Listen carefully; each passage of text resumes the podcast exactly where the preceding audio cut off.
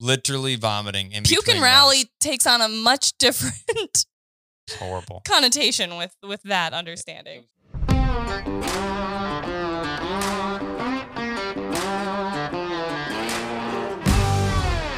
Hey, everybody, welcome back to the Standing Stone podcast. If you've been following along with the last few episodes, uh, you will have heard that I have done a few interviews with Jessica, Kayleen, and Bob, kind of showing the progression of you want to be a dog trainer, you want to own your own business, and then you want to own a dog kennel. So Ethan and I thought we'd take it to a new level tonight and kind of talk about a combination of those things as well as if you work with your spouse, um, what you can expect or things that you might have to overcome. And uh, he is already pouring himself a drink. So if that gives you guys any indication about how this episode might go, but he is not alone. I'm also going to be cracking a beer tonight. Haha, I'm here. and what are you drinking tonight, babe? Uh, it's uh, Willett Rye. Uh, a, a thank you gift from uh, Robert, who came out and trained here just this last week, and it's totally unnecessary, but not turned down. Nah, and I thought none other if we're going to have a conversation about working with your spouse, I assumed that drinking had to be involved with this specific conversation because Nah. But if it is your guys' first time tuning into our podcast, please check it out. We do have it on our YouTube channel as well as we have it on all of the pod catchers that you can listen to it. We also have our Instagram channel, Facebook channel, pages. I guess those are pages, aren't they? All these social media things just get me all We're on the social medias. we're on those social medias as well as we have an online dog training community on Patreon. So if you need help training your dog, check us out there. We can answer your questions, guide you through training, review videos of your training sessions, um, and even customize a training program plan for you with weekly check ins to make sure that you're on the right track. Exactly. Just updated all of this so that it is better for you all. Um, we have lots of lots of people ask like, "Hey, we we appreciate all you do. How do we say thank you, or or what is the best thing that we can do with that?" And there are a couple different small things. That StandingStoneSupply.com is our online dog training supply company, and you can um, you can purchase through there, which is a huge support of us as a whole, as well as everything that we we want. It also doubles as a benefit for you. You need the gear, but then you're supporting us, and we appreciate it. Um, the other side of it is we do have a essentially tip jar via Patreon, which is just uh, five dollars a month. So Thanks for can- creating the content. yeah, if it's something, and you can even do a, a an annual subscription that then saves you a percentage off of that. I think it ends up being like fifty four dollars for a year worth of support. Um, but then you move up into tiers that actually benefit you. Uh, thirty five dollars a month gets you video exchange. You ask questions, you know, simple things from. Uh, should I be doing this, or is this normal, or Or what kind of dog food do you guys feed? yeah. A- any questions that pop into your mind. And then um, as things advance, you can actually send videos. Just a simple process. Film it on your phone, throw it up on YouTube, copy the link into the message service and say, hey, this was my training session. What do you think? Send. Um, I, I we go through those every single day. Typically it's me, but every once in a while you get lucky and Kat will answer, and then you get real answers without typos. So there are advantages. Um, and then the next tier up, Kat mentioned briefly, and I want to say this is really, really cool. It's something that we've switched up for folks. Um, it's super powerful. 100% custom training programs. Now, if you know anything about how our YouTube channel works, we have full playlists, okay? Complete, entire, full playlists that show you from eight weeks to 12 months on how to do everything. But there are some gaps, and there are going to be some places where your dog doesn't necessarily 100% follow what is happening, right? Or you may just not know if you're ready to move on to the next step. Exactly. So what we do is we set up either weekly or bi-weekly calls, the video chat that I can either be part of the difficult advancements in training or we just sit down and talk through things. And you get a 30 minute window of Kat or I going over exactly where you're at, what you're doing right, what you need to change, and then specifics that you need to be working on until our next chat. As well as in between, if you have questions, you just shoot a quick message over, and uh, it's really, really cool. That is $200 per month, which is, if you're going to be training your dog, it's an invaluable tool. Um, that's still a, a huge savings over actually sending your dog off for training. Yeah. So we have all of these great ways to connect with us. Um, so, Patreon. so please check us out on one of those media content Ooh. creation areas. Is it hot? Mm, it's tasty. No, it's not. It's not overly. Um, it's a rye, so it's kind of got that like. But uh. All of them have that to me because I'm not a bourbon fan, but I am drinking a. Um, I have a second one just in case this Mm. conversation gets long. Um, I'm drinking a Bud Light next. These things are so cool and refreshing and crisp. Um, I think I've turned a few people onto them because I really like the fact that they have zero carbs, they're low in calories, and they're still a nice little alcoholic beverage to enjoy once and a while. So, tonight we want to talk about kind of the culmination of those three most recent podcasts that we did, um, that I did. Um, I interviewed Jessica, one of our head trainers, to talk about what her journey looked like to become a dog trainer. And then I also interviewed Kayleen, and we talked about um, how successful she is with running multiple businesses and what that takes to truly do that.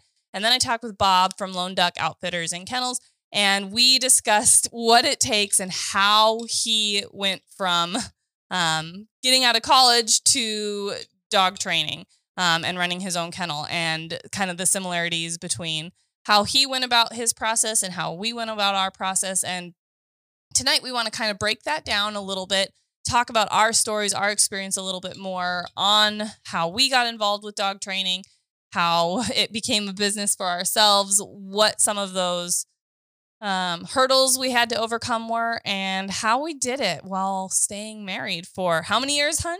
Come on, come on. Uh, Trick question. uh, math.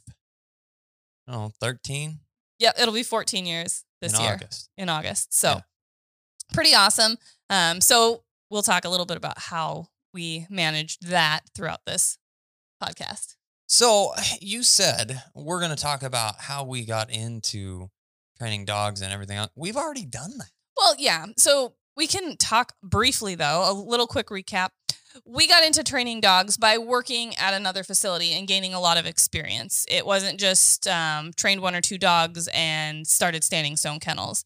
Um, and not everybody knows that, um, even if they follow along with us. But if they just happen to pop in on this specific episode, I wanted to just glance over a little bit of that information. You know what I want to do? I want to say if you are just tuning into this one, go back and listen to the one that we talked about everything that we have done in the beginning of building. But what we need to specifically talk about is what This is why we should have had an outline because apparently I'm trying to talk about things that you don't want to talk about. No, we didn't need no dang outline. Come on now. I like organization. Uh-huh. Outlines. so, um, the things though are when we talked about, you know, kind of those paths, they're really good podcasts, and you need to go back and listen to. Um, the one that I honestly liked the most was with Jessica, and uh, have you ever heard that where it's like, um, if you don't want to have to continue doing something, do a poor job, like you, the the joking the joking manner, right? Where it's Oh, like yeah. I did a hor I I do a horrible job folding laundry, or I always anytime my wife asks me to do the and this isn't me, I'm happy to help. Um, anytime my wife asks me to do the laundry, I always screw it up and put the reds with the whites and everything so that I never get asked to do it again. Well, uh, Jessica did not do that. Okay. She did an absolutely fantastic job. And I told her that once a month now, she gets to pick a topic that we include either, um, and she can pick either Kat or I. And I'm guessing that I will get voted out of the island most of the time. But um, she gets to do a topic a month. So it's good. It's really good. Yeah, uh, it was a really great conversation with her, and she is a huge part of our team. So definitely including her more on these podcasts and in some of the upcoming videos and things like that is something that she probably doesn't necessarily look forward to, but it'll be really great for her growth and development. 100%. 100%. So I think the biggest thing that we need to be discussing here is the working with your spouse category. Because I think that this is actually one of those things that's, uh, it, it pops up in a couple different places, but most of the different,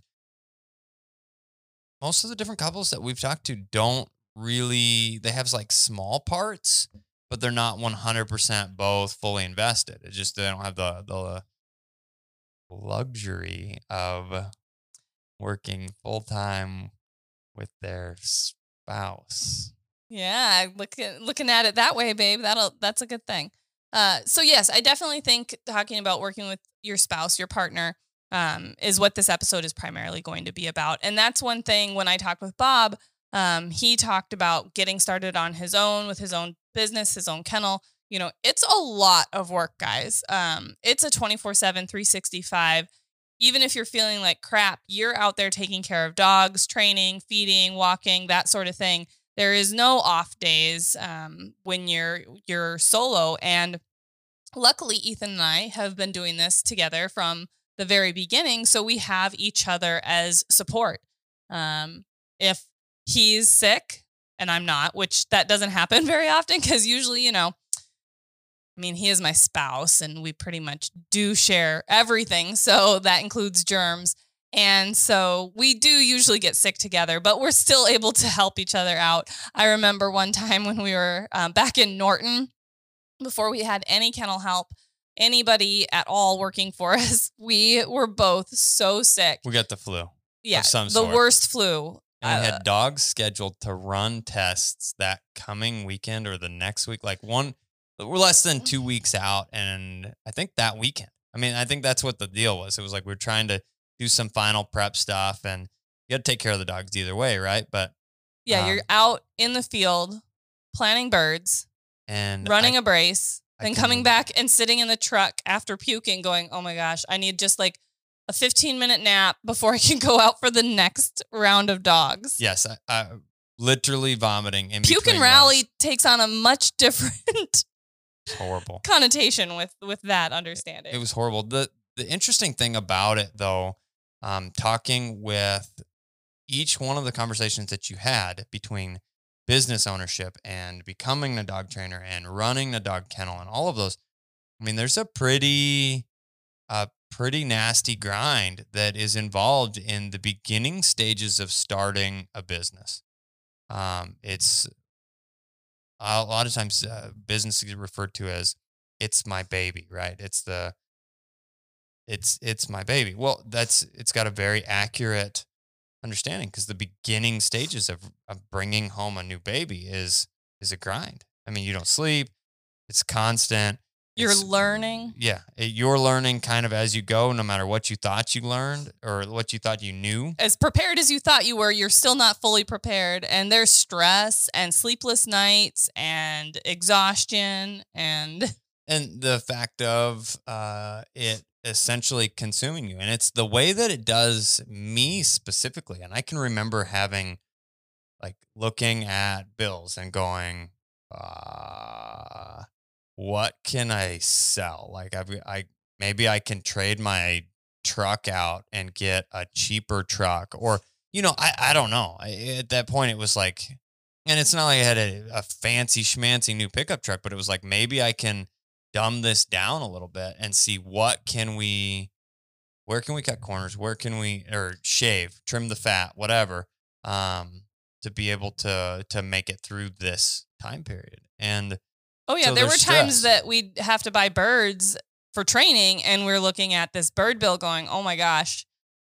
Well, groceries are going to get pretty skimmed down to the non-essentials um, to be able to pay for birds or to be able to, you know, buy the propane to heat the kennel. I mean, it was it was a month to month type of living experience for a while there. 100% and the Uh, because we put everything that we had into the kennel, like all of our savings, all of every everything, you Uh-huh. know, and it included a move. So you've got the addition of moving expenses on top of everything. And it was definitely um, pretty tight for quite a while. And I know that that was one thing Bob talked about at the end is, you know, you want your expenses low and your revenue high. Well, you even as much as you try and you budget and you plan, you you know, there's just certain things that you can't do without when you're training dogs, and that includes, you know, the equipment, so bird launchers, e-collars, and then birds and dog food, you know, all of that stuff is required and proper shelter to care for these dogs. So all those things are necessary. And no, you don't need the fancy schmancy trailer right off the bat, um, but you need functioning working equipment. Yeah, and uh, I mean, we had a few, we had a few good things starting off, and um, we had a good relationship with DT Systems, and they started off as pro staffers, and we got a, um, I think at the time it was a three thousand dollar product credit, which Um, allowed us to get those e-collars Yeah, it was- allowed us to get some bumpers and Startup bird equipment we needed. launchers mhm. and that was very beneficial Um, but at the same time, you were talking about birds and bird bills and getting birds. And I remember our bird pens got broken out of or into or something, or something happened where we just got a batch of birds and it was like 200 birds, which, you know, is like the door blew open some, well, but And it why was- did it? It just didn't get latched. it didn't get latched or the latch broke and it blew open and we came back to the And house like, and the oh, kennel there's a bird in the yard. Oh, Oh, there's another bird. Oh, there's another. oh, my gosh it was like all of the birds were out of the bird pen and we had just bought you know like $1500 worth of birds Yeah, 200. Probably so. We used to buy like 200 chukar at a time, and it was, uh, I mean, they were roughly 10 bucks. So, So almost close. yeah. And we were running around trying to catch these birds with nets and we ended up building a catch pen that night. Yes. And then it snowed. And it snowed and that was the luckiest thing that could have happened because we had food in the catch pen and all the chukar were like feed me. Feed me. Yeah. But I do also remember this is kind of a funny story. The catch pen that we built was out of hog panels, Uh-huh. chicken wire, and um, like sunscreening, like tarp, like kind of like that windscreen. Yeah, green windscreen. and and then we had a funnel that the birds went in and then they couldn't come out. Well, then we're like, so we've got all these chukar caught in here. How are we going to get them out? So we lifted up the edge and cats scurried underneath the edge and just started Bagged up as many as could. and then snuck the bag out the edge and then rinse and repeat. Uh yeah. We had some crazy initial experiences for sure. And all, all of them involved us, though. I mean, it was 100% you and me for a very long time, years. And and even when we did get a little bit of help here and there, which was great, um, it allowed us to have a little bit of time off. Um, we were still the right there living on the property, even like we do now. Um, and I don't think I'd like it any other way. I like to be here. So if I need to run out to the kennel quickly to check on something, um, it's it's a quick, you know, dash across the front yard. But um, we would we would get into fights about who was letting dogs out last thing at night or first thing in the morning. Most of the time, it was both of us first thing in the morning because it just rolled right into training. But you know, 6 a.m. getting dogs let out or earlier during the summer, and then getting rolling with training, and then having to let them back out at 10 o'clock at night. We don't have a lot of friends that have lasted the the The whole length the of whole time. length of yeah. I don't. We don't. or have known us the entire time. Like I don't want to necessarily say lasted, but we've got new friends that have only known us since we've been in, you know, the area we're at now, and so they don't recognize and see, you know, the Mhm. past. And Mm-mm. Peter would be one of those friends. Yeah, he jokes about it. He's like, I can remember the the we'd be over hanging out in the fights of, no, you go let the dogs out. I did it this morning. Blah." you go let the dogs out. No, it's your turn. I let them out last time, I mean, there's stress involved with it. That- and you're just Every exhausted every have- once in a while. Every once in a while, goodness, I people thought I was uh, isn't narcoleptic, right? You just fall asleep everywhere. Literally, if I stopped moving, I fell asleep. And I, I mean, for five years, I didn't make it through a, a movie. Yeah. We go to the movie theater. We go to, I'm like, this is a great nap. Five, ten minutes in, Yeah, we had friends that, you know, it would come over for a movie or we'd go over for a movie and Literally, if I stopped asleep. moving, I fell asleep. um, because that was kind of the grind of, you know, 24 7, 365, 6 a.m. to 10 p.m. all the time. And Uh-huh. um, like I was talking with Kayleen about in our episode on starting your own business, Yeah. um, you can do that for a certain amount of time, and everybody's different on what that amount of time is. Um, but eventually, something's going to break, um, and that's either going to be you and your health and your body, your marriage, um, Luckily for us, it wasn't the marriage. or, or really anything. But we did recognize that that was approaching and we were like we need to do something to change like you know if you keep seeing a pattern happening Uh, and you you're say didn't break. I mean, you're probably being polite because you didn't know if you if I would want to say it or not. But I mean, I had some legitimate uh, mental breakdowns. I, it was like just stressed to the max, and you know, eh, then you you pile on a bad day of training where. And it's dogs being dogs and situations being situations, but it's like one of those days that just everything goes wrong. And I'm like, just just start crying.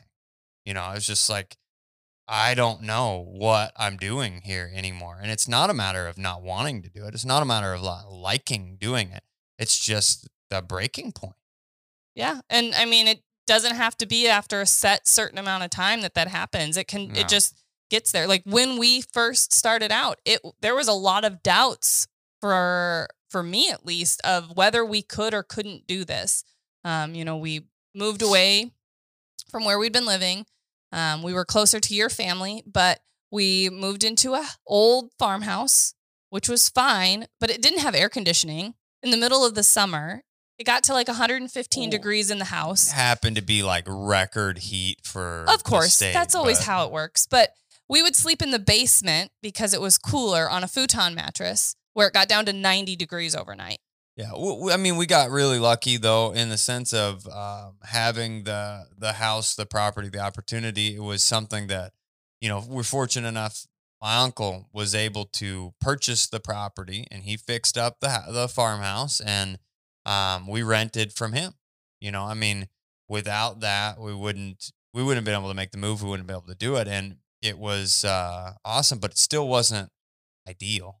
You know, I mean, Yeah, and and then the well went out yeah, right after we moved, so there Yeah. it sucked up a whole bunch of sand into all of our appliances, so we didn't have running water for a little bit. We had well water out at the pump, but in the house we didn't have showers. We didn't have a dishwasher, which I mean, you know, fancy. We had a dishwasher, but it wasn't working. Clothes Yeah, machines weren't wa- sand like the, the so um basically submersible pumps get dropped down in wells. I don't know. Some people may know, some people may not, and I may explain this incorrectly, but they do have uh, screens or you know filters basically to prevent this kind of stuff from happening. But um, either the pump wasn't set right or old old or some something something anyhow sucked a bunch of sand up in it and then pumped that through the whole house which you can imagine what sand on the backside of a everything does right it's bad it's Yep. bad So news. Water wasn't working, and you know I'm sweating, just sitting in the house, can't take a shower. You know, you're just at this point where you're like, what are we doing? Is this the right move? Was this the right decision?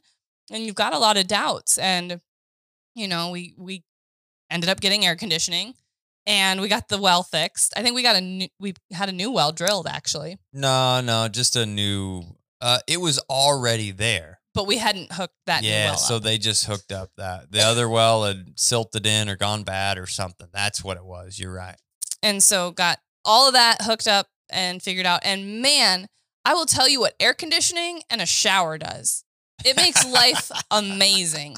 And it was it was funny. So this is kind of a funny story, and a few people know this. So during this process of like no air conditioning, no shower, really hot, um, sweating, like literally walking around the house naked, pretty much. Like you don't want clothes on, and you sit down on a stool like this, you would be stuck to it with the sweat, and it was so disgusting. Um, and anybody that I would tell that to, they're like, "Ooh, Ethan, lucky guy." And I was like, if he would have Mm, touched she me, I would have no. probably murdered him. I looked at you, I was like, don't even room- think it. Cause it was it was that uncomfortable, super hot, sweaty, miserable um feeling that you were like, yeah, don't add to that. What'd you say? It was like a hundred and something in the house. 115. I have a picture of it on my phone because I was like, this is this is insanity. But 115 in the house at times. Yeah. So, um, the dogs were much cooler because they were outside with misters in the shade. yeah, we just move in with the dogs at that point in time. We probably could have. But um, you know, I can I can ultimately say uh, my hats off to the the one man shows.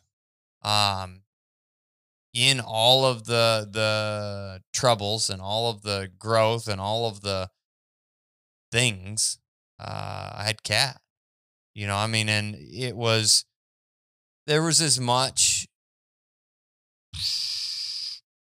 times that we got frustrated and tired and grumpy with each other and um you know our relationship we have a slightly different relationship build from most people in most situations. So uh, we started uh, a long-term relationship was kind of the start. We Long met distance. long distance. Yeah long term long distance the same thing. How many have you had? Well five sips so um the long distance relationship we met uh, knew each other over a couple different summer type of things and then started dating um, long distance and so what that gives you the ability to do is really get to know the person because there is no physical aspect of the relationship at that point you're just talking and Talking. talking and talking and talking and talking And You know, that's I mean, back when that's back when Verizon and Sprint phones didn't get along. Yeah, that's kind of a fun one.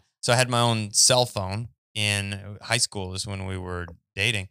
And I paid my cell phone bill. My parents were like, Yeah, you can have a cell phone if you want to pay for it. Right. So my Adeline was, I think, 10 or 15 bucks a month, which wasn't a big deal. And it included a certain number of minutes and whatever. Well, Yeah. eh, overage charges from all of the talking and talking. What was, I think it was like a three hundred dollar phone bill the first month. yeah, what you, I mean, you talk about that's like a, a month's worth of work. uh, working at the gas station and the grocery store in the mornings. So We had to we had to figure expensive. something out. I learned out real quick. Women are expensive. well, at least you learned it early.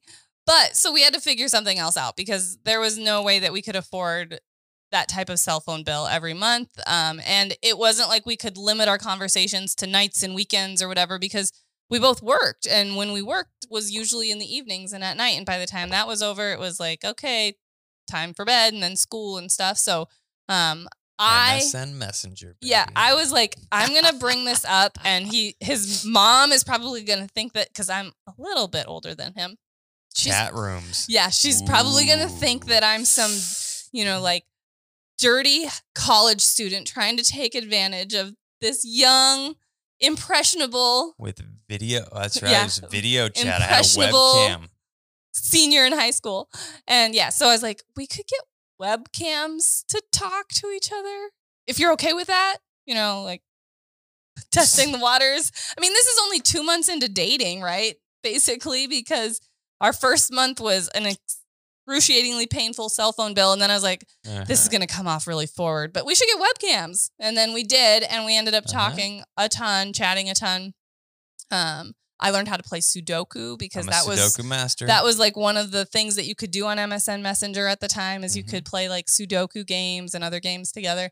So we talked a lot in that first year before you were able to move up and go to college with me and we talked on so many different levels that most people in relationships I don't really feel like gain or get to that point is that quickly um, because that's all we had to really do a few you know visits here and there throughout that year but mostly it was conversation Yeah, and that uh, you know, laid the foundation for a drastically stronger relationship than may have existed without. And because it built on communication and i feel like communication is the number one thing that you have to have in a relationship whether that's a business relationship a marriage a friendship all of that is open honest communication because Sometimes the truth hurts. sometimes the truth hurts. Um, but keeping things bottled up inside or not expressing yourself or thinking the other person can just magically read your mind, um, those They things can't. don't work. and that's when um, that's when the biggest problems happen is when you assume somebody understands you without speaking your mind.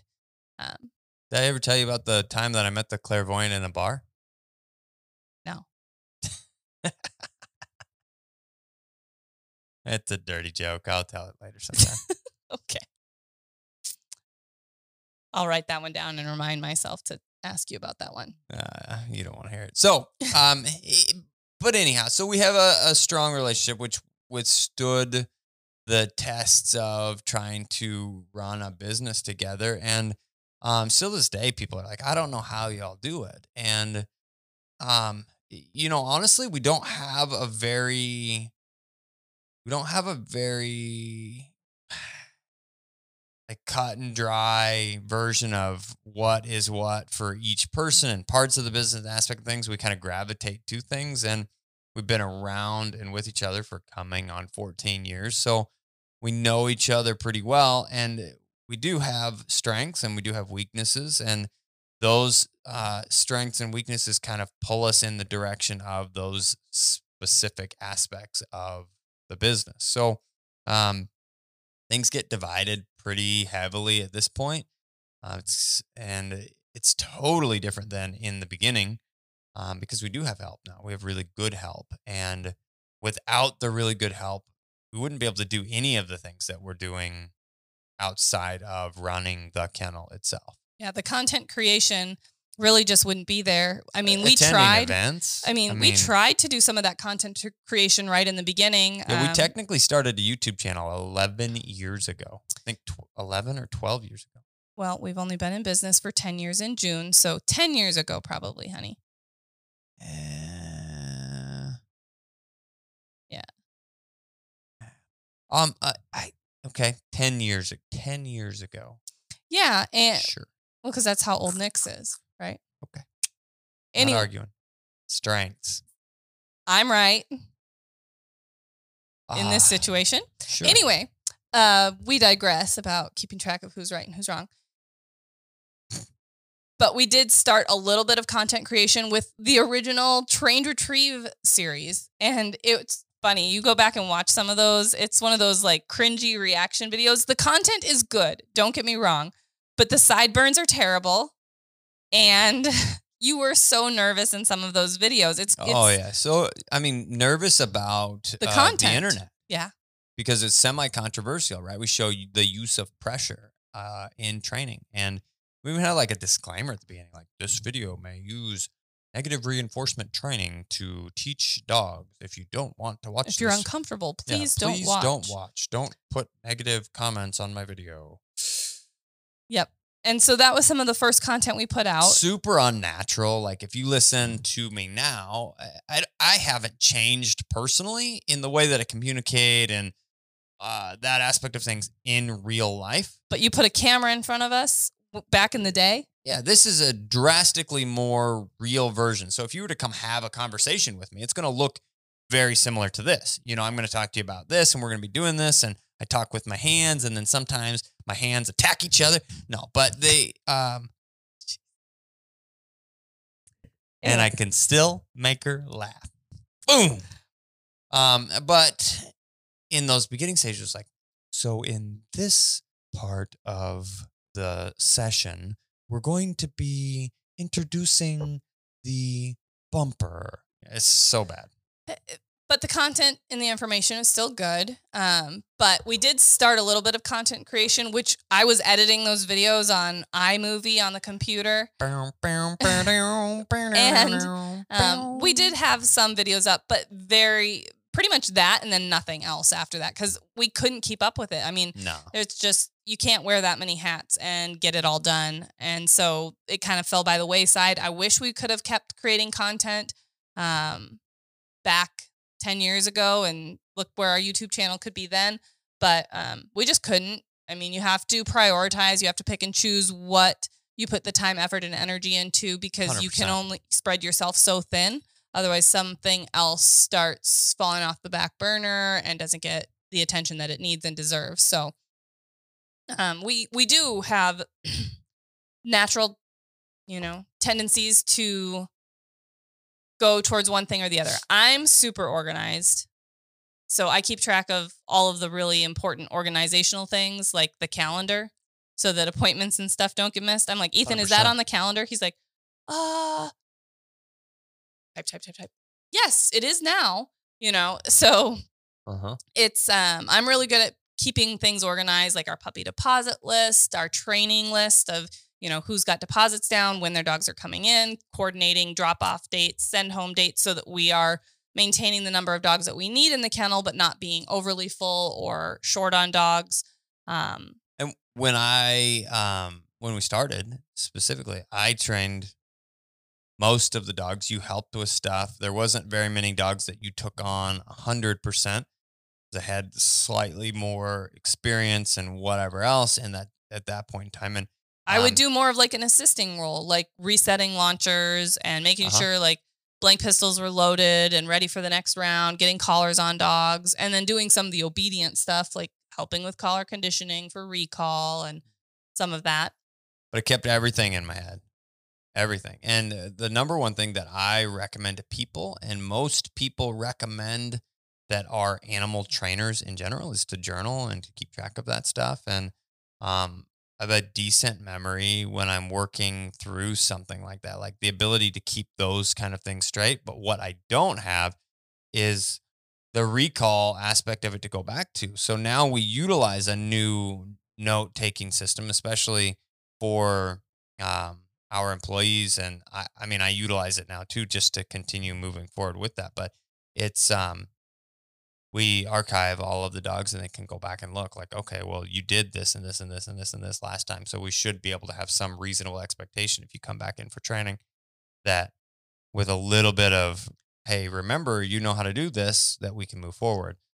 And it Um, is a really valuable um, software tool to be able to keep track of training goals for all the dogs. We keep track of, you know, heat cycles, weight, um, you know, gain or loss. Uh, we keep track of monthly medications, things like that. If a dog had to go to the vet, all of that information is recorded. And yes, then after the dog leaves training, we archive it, but that's always accessible to unarchive it, look back. So if a client has a question about, well, when did my dog come into heat while they were there? Well, I don't have that locked in to my brain. I am pretty organized, but not that organized.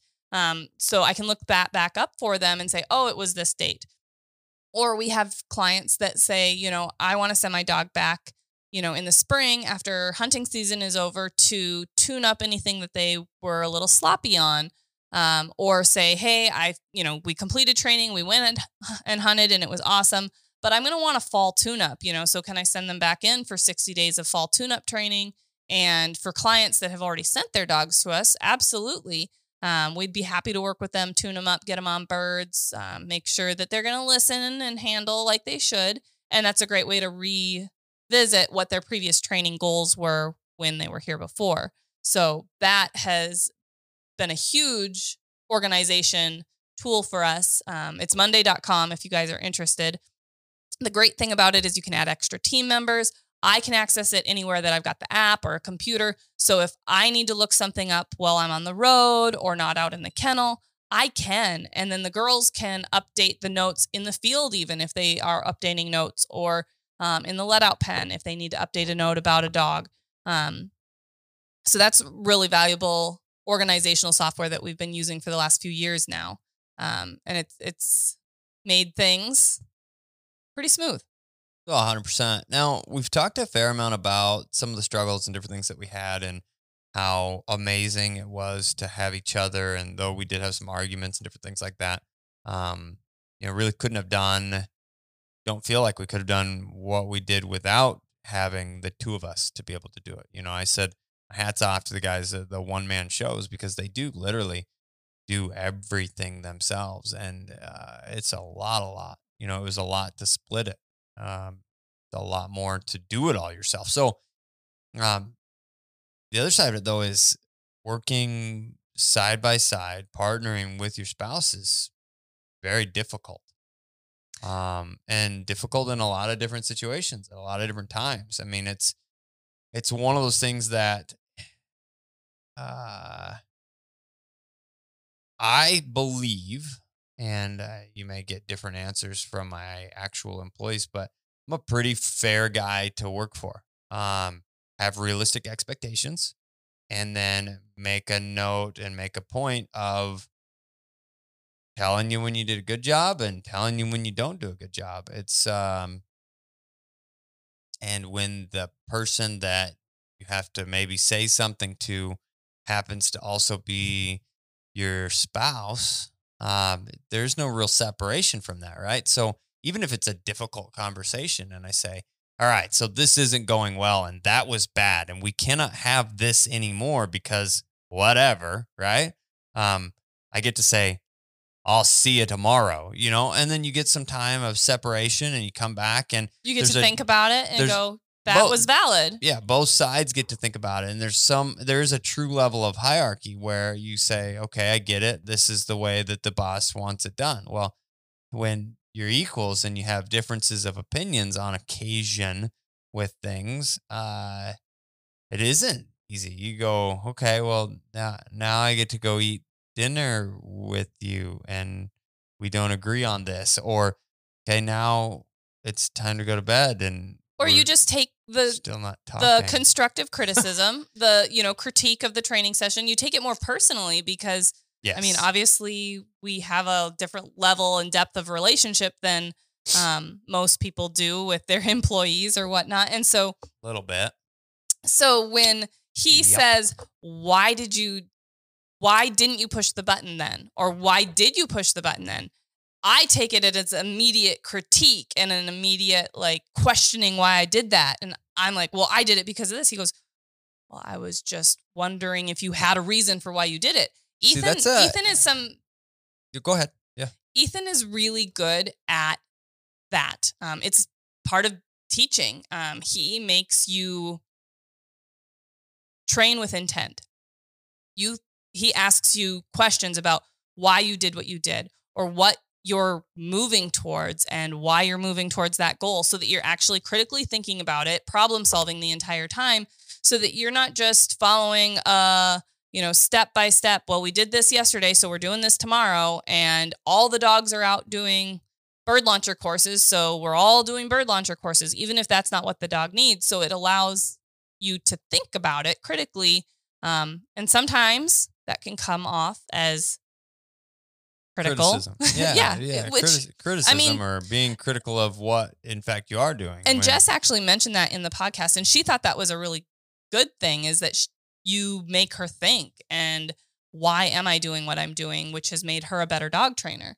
So it's the way that I do feel like I'm a pretty straightforward person on a regular basis. You know, I mean, it's, um, I say what I mean most of the time. Um, there's very little hidden, but it does come out as straightforward, right? I mean, that's, that's me. And, um, but I do believe from a teaching standpoint, I mean, I didn't go to school to do it or anything else. And I think it's more just the way that my brain works and the way that I learn, maybe. So that's the way I kind of like force on other people to attempt to learn. And I don't want you to blindly be stum, you know, like just going through the motions. I want you to do things with true purpose. You know, like it oh, it just sometimes feels like it's a trick question or he's trying to trick yeah, you. yeah, and it's like, not. what's the question? What's the answer he's looking for? What should I say? Well, Exactly. It, the, and the fact that you have to go, what's the answer he's looking for, means you don't have enough true confidence. And I cast a shadow. Okay. I know this and I don't do it intentionally, but. Oh, yeah. um, I know when I was doing some of the more advanced training sessions and I'd be out there without you, I'm pushing the button. My timing's great. All the things are going well. Ethan comes out. I fat finger the buttons. I don't push the button. I stand there and freeze. And he looks at me. He's like, or I look at him and I'm like, he's like, what were you supposed to be doing? And I'm like, pushing the button. I'm sorry.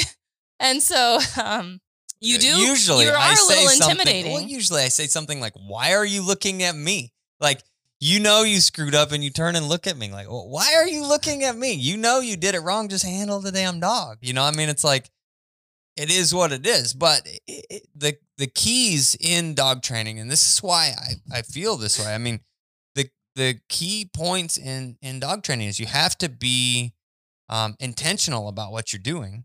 You have to be honest about what you saw, what you didn't see, what the dog did, what the dog didn't do, and uh, you have to have a plan. I mean, you need to be you need to know where you want to go and you need to have a specific reason of why you want to do those things, whether it's right or wrong. Okay? But just going through the motions, you're never going to get there. So it's it's one of those things that I do. I ask questions all the time. And I still and Jess is getting really really good at it. I mean, she's been here for years and I still do it to this day. She wanted me to walk along with something and I'm like, uh, so what about this? And she's like, well, this is what we specifically, you know, and she has enough confidence now for years of drilling her that way. And I say drilling, but it's not drilling. It's just I, I legitimately want to know what your process was. And if you don't have a process, then we need to stop and and come up with an idea of a direction that we're going to be taking this. Otherwise, we're just stumbling through it, right? You know, I mean, it's um, it's very important. And I have upset a lot, not a lot, a few people in our Patreon learning community because I do this. And they referred to it as patronizing or something.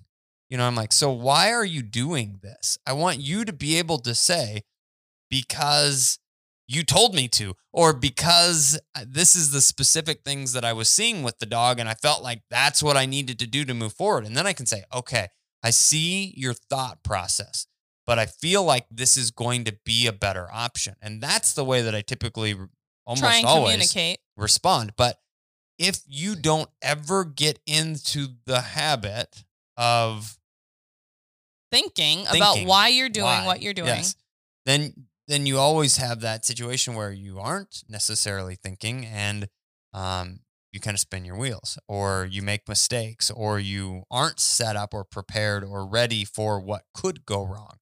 So I and I do think that, that, I do think like with written communication, it's more difficult than verbal communication. I hate written communication. Things in Text, te- messages, text messages and emails. Just pick up the phone. I want to talk to you so that I, I can explain this. Yeah, because it just it can be misunderstood or tone Mhm. can be um, assumed when you know there was no tone to to be assumed about. Okay. How did we get to this? It was specifically working with your your partner and just yeah, being critical. and being critical and questioning and that that struggles.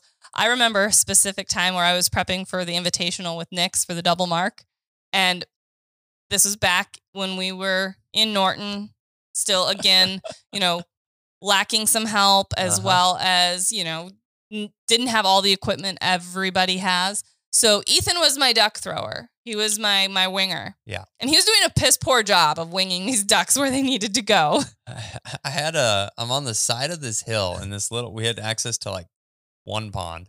And um on this is a steep bank.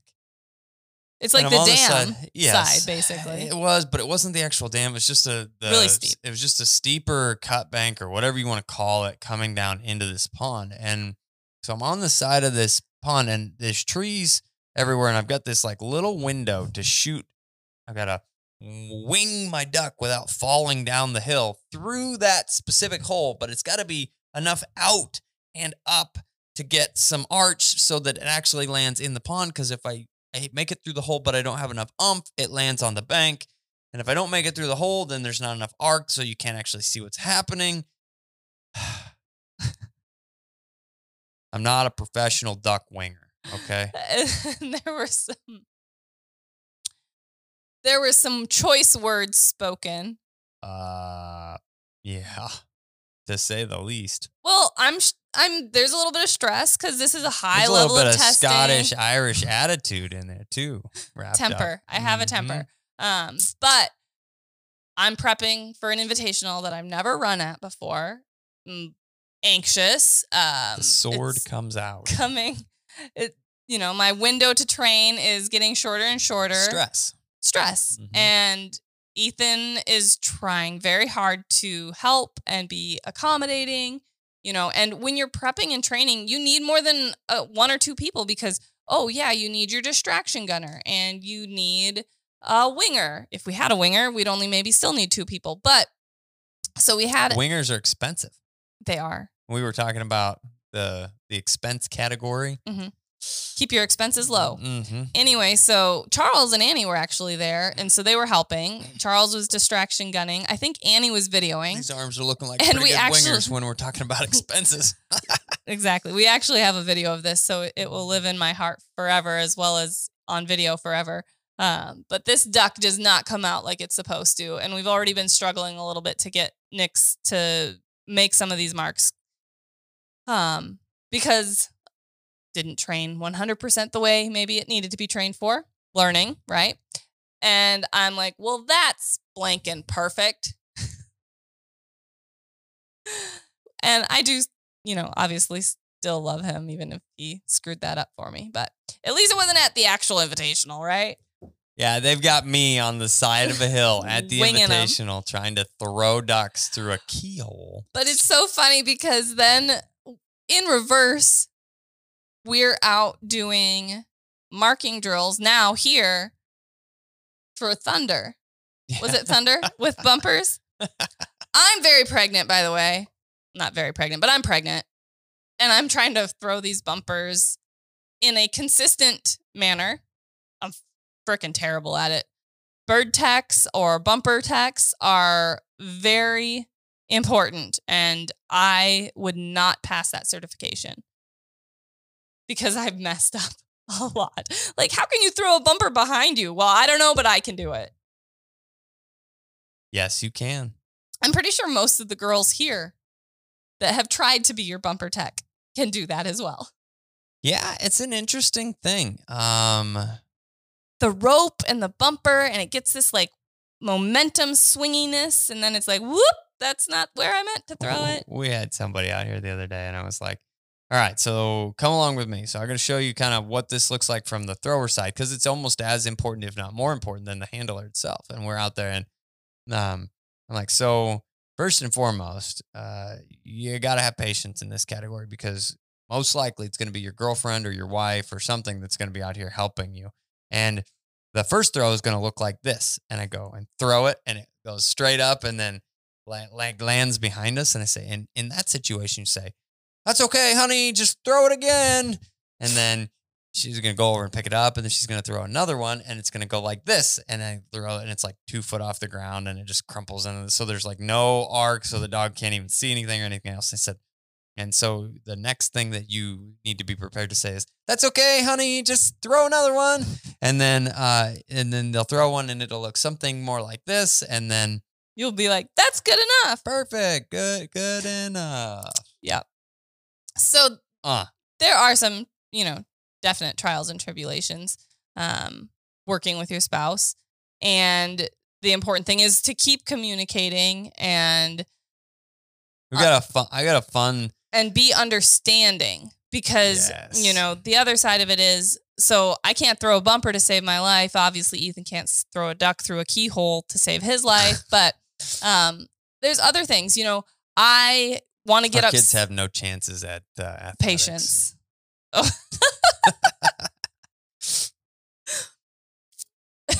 Well, or patience. or patience. I can Mm. already see Aiden being like impatient I'm a about fairly things. patient person. I mean, realistic. I'm. If if you were to put you your patience and my patience on a patience scale, my patience is winning Your patience is winning. nine times out of ten. Touche. Um, because that's exactly what I went for when I was like, yeah, their patience is going to be terrible. Mm. Um, but communication and understanding because as many times as he messes up something, I also mess up something. And, you know, what's important to me and what I'm really good at keeping track of, like the organization stuff and putting things on the calendar, he's also really good at recognizing things that need to get taken care of and scheduled that I may not have in my big picture. So we just have to be understanding with each other that we are both trying to benefit the business. Um, we are we have our priorities. Um, sometimes we need to come together and have shared priorities. I think that's probably the thing now that's becoming more of an issue than before. You know, it was like, well, we Yeah, in Did the everything beginning, we together. had one one focus. we one. and we did everything together and Yeah. now we've been able to you know come apart a little bit where you know you head off in this direction and take care of these things i head off in this direction and take care becoming of the these next pigeon racing master. yeah that and then it's times where we're like we you have your priorities i have my priorities but right now we need to focus on these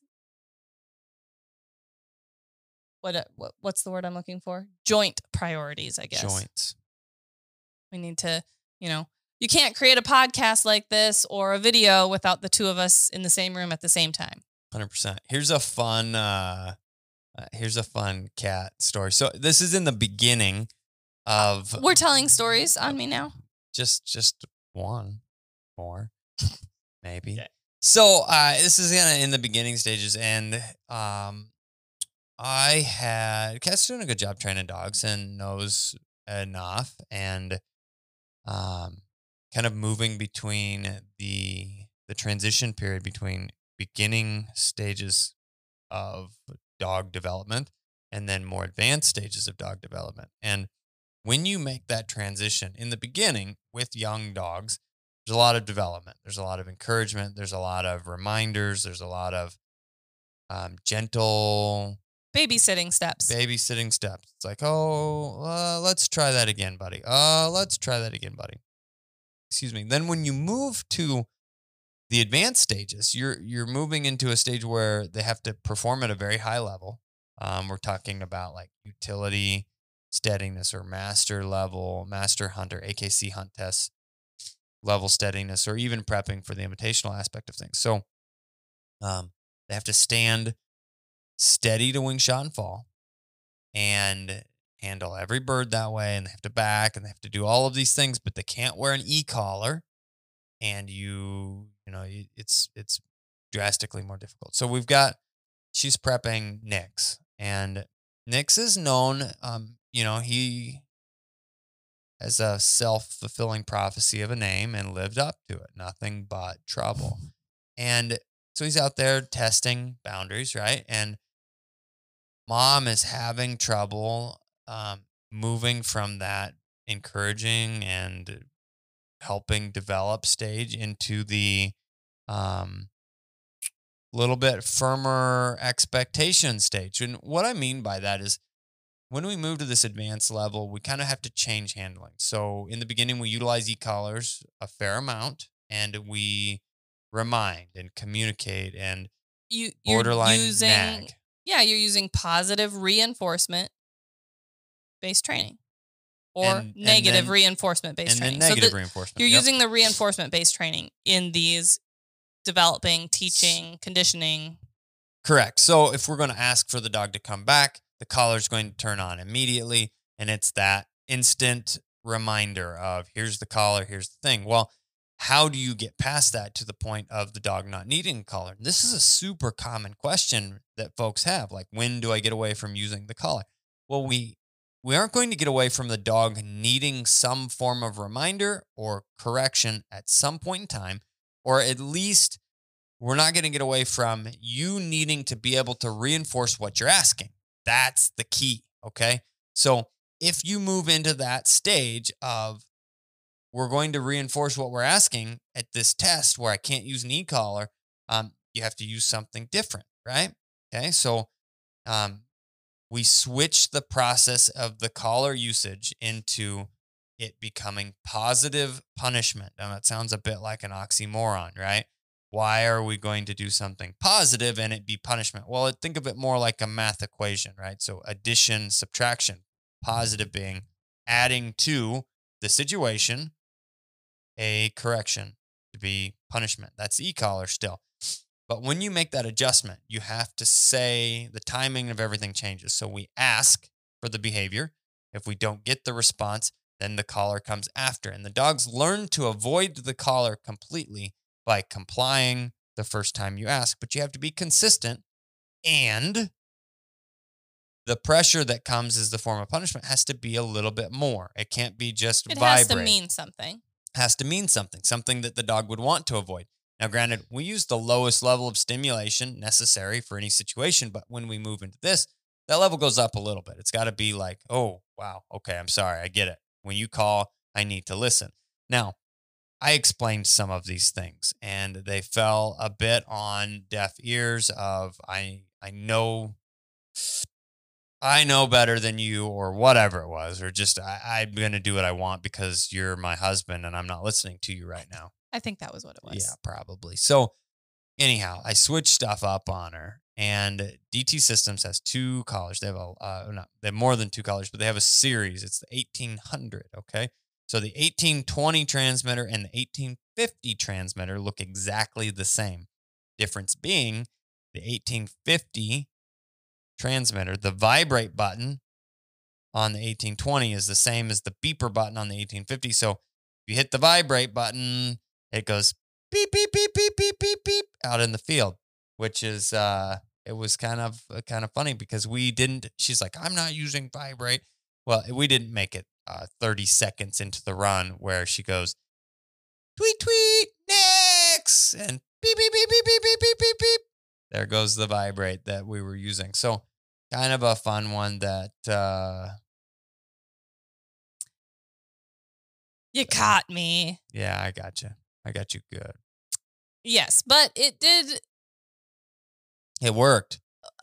it worked, but also that first dog taught me a lot that I should have listened to my husband.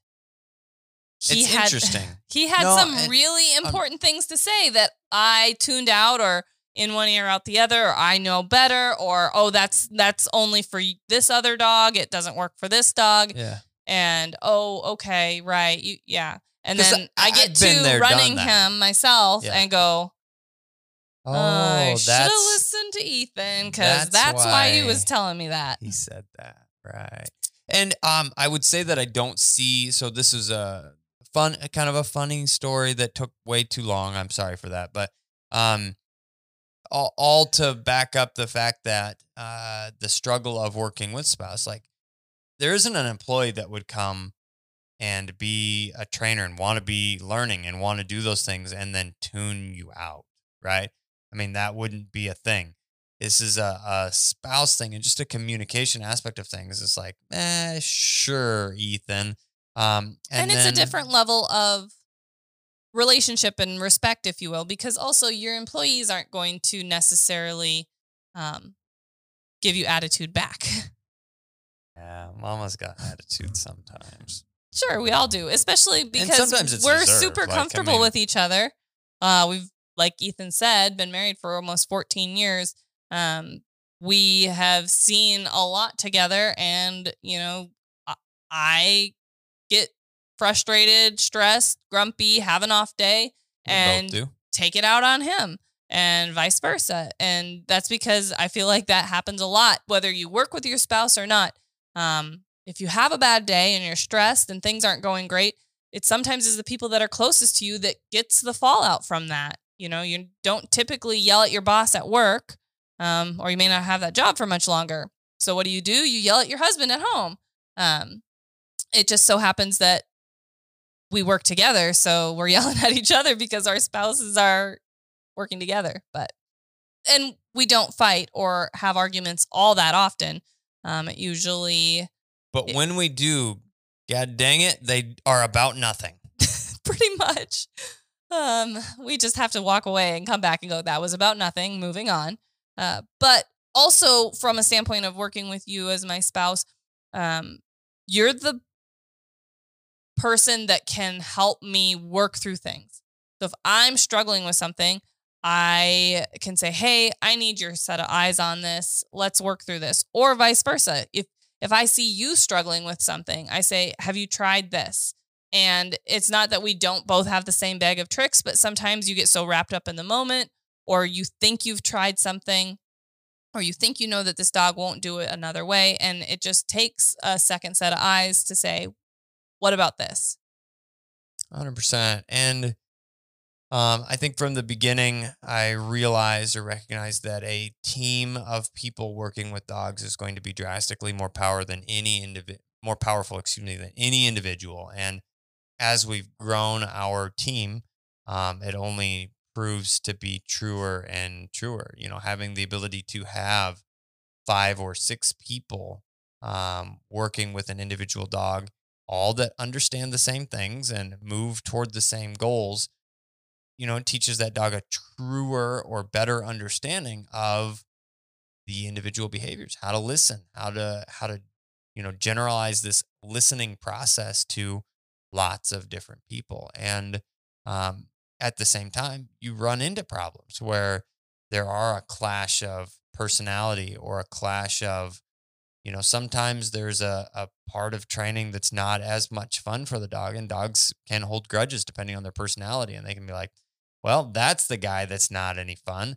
And then you can bring in a fresh individual that says, well, I'm the fun one and I can apply the same rules that you just learned, but you like me because I wasn't there during the less fun portion. So, um, and that allows you to bridge gaps where you would normally be like stuck in a rut where you're trying to regain some ground with a dog that's maybe trying to hold a grudge. And a lot of times they're over nothing know, I mean, and it's uh, pretty simple stuff that in a day or two of switching handlers or, you know, making the switch completely, hey, this is yours now. I got through the tough stuff, uh, take it home. And it's having that team and um, like we've always had is uh, it's very, very important. Agreed. Um, something else too, as a spouse that um, I think we don't mention or talk about enough is that I am his number one fan, his number one cheerleader, if you will. Like every time something awesome happens, I am excited to share that with him um, from our business standpoint to opportunities that we have gotten through the business, um, the growth, the milestones. You know, we're approaching 50,000 followers on Instagram and we're excited for how are we going to celebrate that, you know, and making those future plans. And I couldn't imagine doing that with anyone else other than my spouse, my best friend, and my my partner. That we get to talk about the future, and it's such a all-encompassing feeling because it's not just the business; it's our lives. Um, we do put a lot of our time, effort, and energy into this business, and um, now that we've got kids, that thing that adds to that. Um, you know, the boys like to be involved. They like to see the dogs, play with the puppies. Um, but it's also a balance of, you know, we can only do so much business related stuff. Then it's family time. And carving that time out with the kids is important um, because we both recognize that it's really hard after 10 years of doing this for ourselves and the way that we're doing it to shut it off. And we've become so conditioned and ingrained that um, it's hard to just sit around on a Sunday and you know go fishing and uh, read books and build hotels and uh, what else did we do today with with the boys? Oh, all kinds of things. But- ate. Oh my goodness, those boys ate so much food today. It was like breakfast, second breakfast, snack, lunch, snack, pre-dinner snack, dinner, after dinner snack. I was like, holy cow, you guys eat so much, and you're only. Well, Kate just turned one, and Aiden's three and a half. I can't even imagine when they're teenagers. They're going to literally eat us out of house and home. But, you know, like stock up in ramen noodles. Yeah, I don't know. That's going to be crazy. Um, but that's important is to make the time for the family that we have worked so hard to have time to do. But it's um, a mental block sometimes to get through and say, well, we can just sit here and do nothing, even if that nothing is family time. Yeah. And um, it is like shutting it off and work hours and things. I mean, because we are here working and it's, you don't look at days, uh, weekends as like, oh, this is my weekend. I just look at it as another day. It's another day. And today was one of those days that was tough because I had a lot of, had a lot of things rolling and ideas. And for whatever reason, it was just one of, I was like, we need to do this and we should do this. And it's like, we can't today. We, we just can't today. I mean, we don't have We've got the distractions, which I don't, I don't, I don't mean that in a bad way, but it's just like you can't, we can't have the boys running around while we're trying to shoot a video of something. You know, it's it's a distraction to the dogs. It's a distraction to the situation, and and they're not being watched or whatever. Getting you know, the it's- I mean, attention that they need too. yeah, th- what they need, hundred percent. So it's like ah, tomorrow. We'll try tomorrow. To Yep. do this. But it happens. You get in a, a workflow where you're like, oh, I just want to, I want to go do a podcast or I want to shoot this video. And it's like, eh, we'll do the podcast after the boys go to bed. And then, you know, tomorrow's a Monday. So let's cram everything into Monday that we possibly can. And I'm sure that we'll fall short of meeting those goals. Um, but we do, we try and set weekly goals um, for, you know, what content we want to create, what training needs to get done, um, any specific other goals that we have to meet.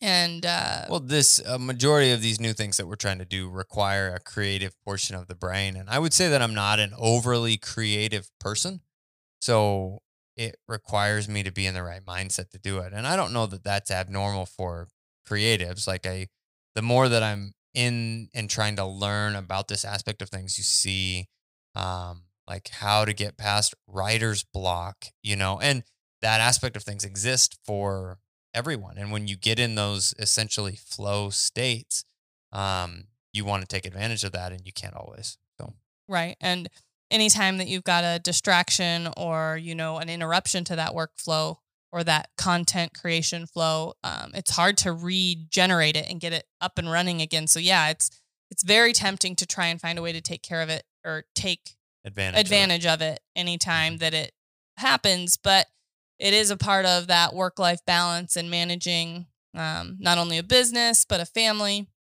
and making sure that neither of those things are getting neglected um, and after 10 years of being in business together maybe in the next 10 years we'll figure out what that perfect uh, work life balance is because we're working on it. But it's it's hard to take 10 years of conditioning that every time your phone rings or a notification pops up that you have to get back to it immediately.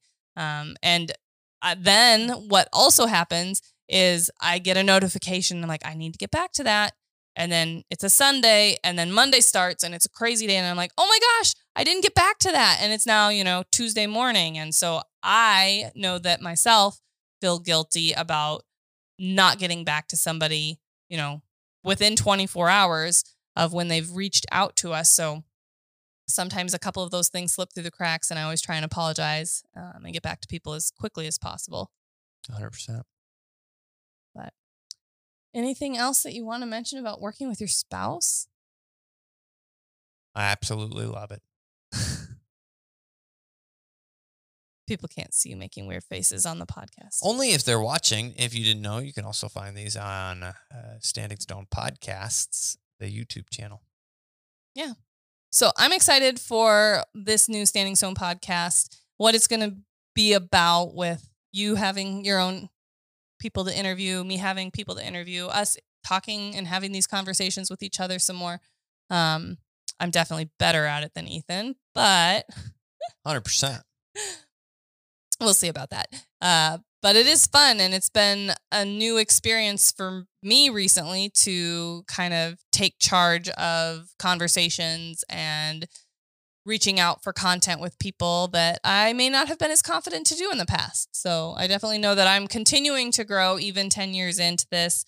Um, you know, I like that creative side of things. I feel like I have that creative part of my brain where I like to write articles. I like to share knowledge, um, that teaching side of things that I really enjoy. So it's nice to be able to get some time carved out and divide and conquer some of those uh, tasks that are on our list a little bit more for me to move in that direction and you to move in a different one. So And in a true Midwestern fashion, well, thanks, Joe. Uh, thanks, folks, for joining us. I think this is all we've got time for today. I'm the guy with the pink gun. I'm Kat the dog trainer. We will see you or allow you to listen to us in the next piece of stuff that comes out from us. That was a terrible uh, outro, but good job.